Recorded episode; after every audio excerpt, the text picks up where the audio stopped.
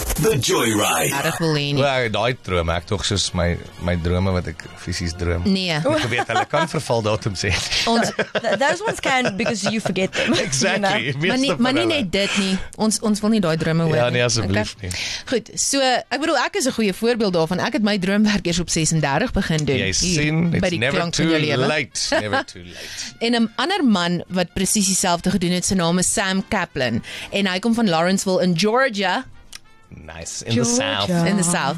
Kom hy vandaan en hy het nou net onlangs op die ouderdom van 72 jaar sy graad ontvang in draaiboek skryf vir teater en die skerm. Wow. So- hy het baie tyd. Ek het sien is afgetrede oom. hè. Soos, Kom Ja. ons kom ons skryf daai toneelspel wat ek nog altyd wou. Dis mooi. Dis so. Presies. Al sy klasmaats was 50 jaar jonger as hy, maar hy sweet. What a het legend. saam met hulle klas gedraf Cool. Ek het asof dit- safaris toe gaan. Hm? Natuurlik het It's hy like going to Sam. school with your grandpa. I love that idea. Dit is nogal so. So wat het hom besluit om hierdie wat het hom gedryf om hierdie besluit te neem? Wel, luister wat sê hy self. Um, you know, I really don't feel 72 for one thing.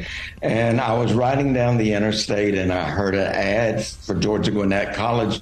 They were offering this degree in script writing for stage and screen. The next exit was where the college was, and my car automatically pulled off.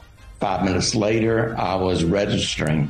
I've always liked to write and create stories, and I've always wanted to write a screenplay and I needed the knowledge of how to do it. It's a totally different animal.